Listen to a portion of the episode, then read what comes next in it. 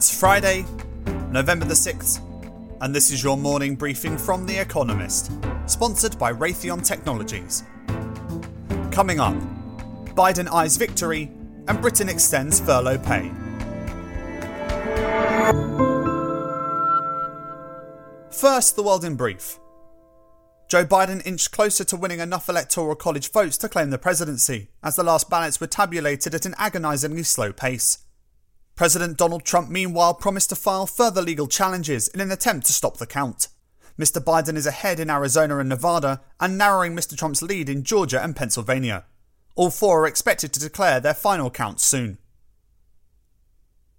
Both sides to a brewing conflict in Ethiopia said they were at war.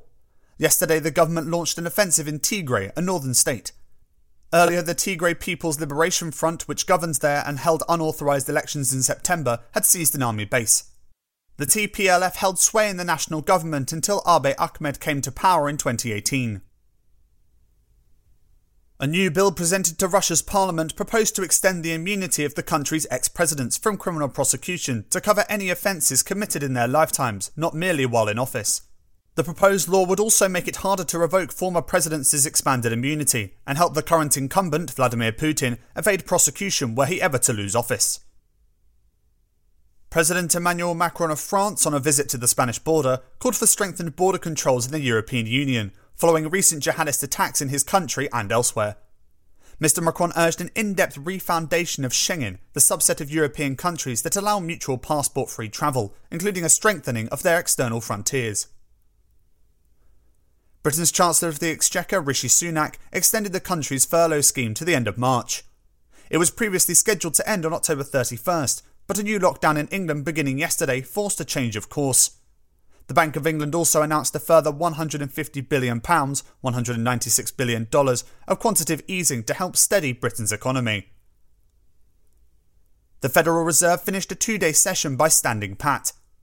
America's central bank left interest rates at between zero and a quarter point, and its bond buying program unchanged.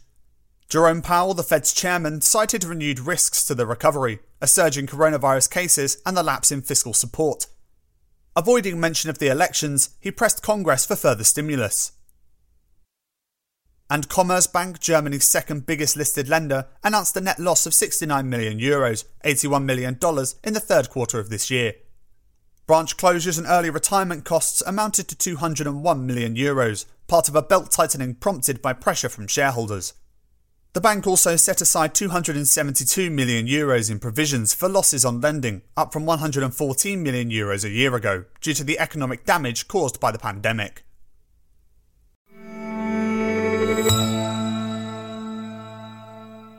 And now here's today's agenda. Counting on it. America's election result. Stop the count, tweeted the president. It is unclear why, if all of America's state vote tallies were certified where they stood at the time of his tweet on Wednesday, Donald Trump would vacate the White House in January. Of those states still in play, Joe Biden leads in Arizona and Nevada, enough to give him victory, while Mr. Trump leads in Pennsylvania and Georgia. But over the course of Wednesday, his lead shrank in those two states, while Mr. Biden's narrow margin in Nevada grew. The president's brightest spot is Arizona, where updates have shrunk what once seemed a commanding lead for the Democrat. In truth, Mr. Trump needs the count stopped where he is winning, and needs it to continue where he is not, with Nevada's trends somehow reversed. His team threatens a flurry of lawsuits, most notably in Pennsylvania. He cannot win without that keystone, but he needs luck in the other three too. His path remains harder than Mr. Biden's.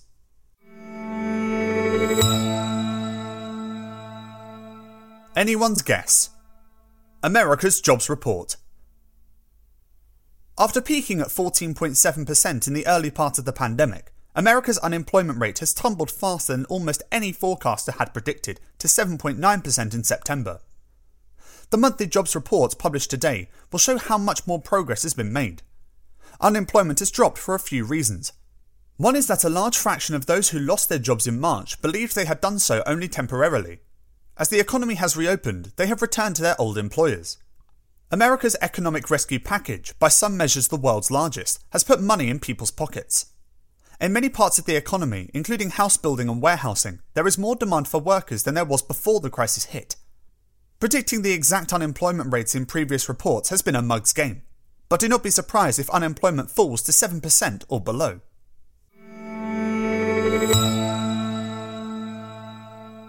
Blue waves and second waves.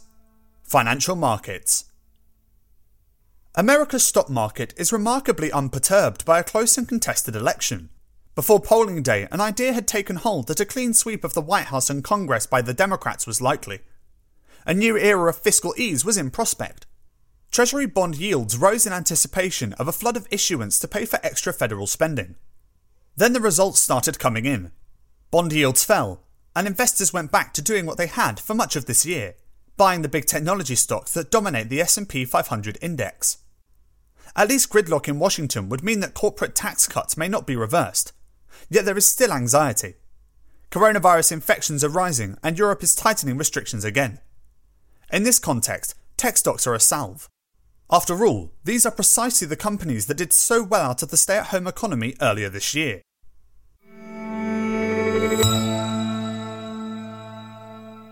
Coming back to haunt him.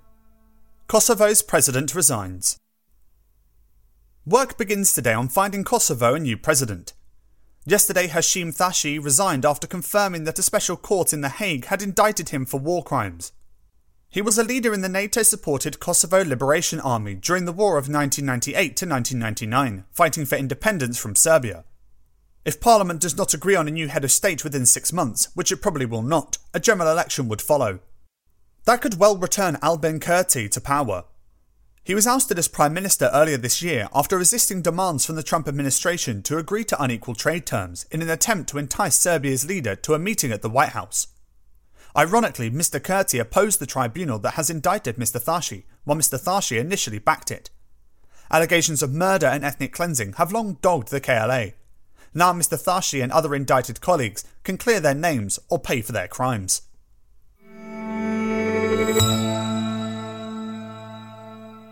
Democracy loses its sparkle. Myanmar's election. On Sunday, Burmese will head to the polls for the second time since 50 odd years of military rule ended in 2011.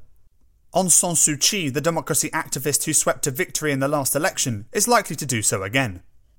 But her share of the vote will be smaller. Myanmar's many ethnic minorities are embittered by her refusal to devolve power to the states and her inability to end the civil wars simmering at the country's edges. Liberals are disappointed with the government for hounding activists. Many people feel left behind by Myanmar's sprightly but uneven economic growth. A small but growing number are so upset that they are sitting out the election altogether. They think the main alternative, the army's proxy party, know better.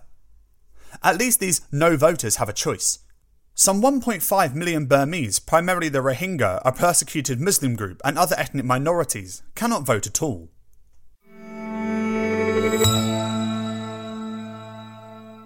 Finally, here's the quote of the day from Eleanor Roosevelt, who died on this day in 1962. It isn't enough to talk about peace. One must believe in it. And it isn't enough to believe in it. One must work at it. That's it from the Economist Morning Briefing, available every weekday and on Saturdays.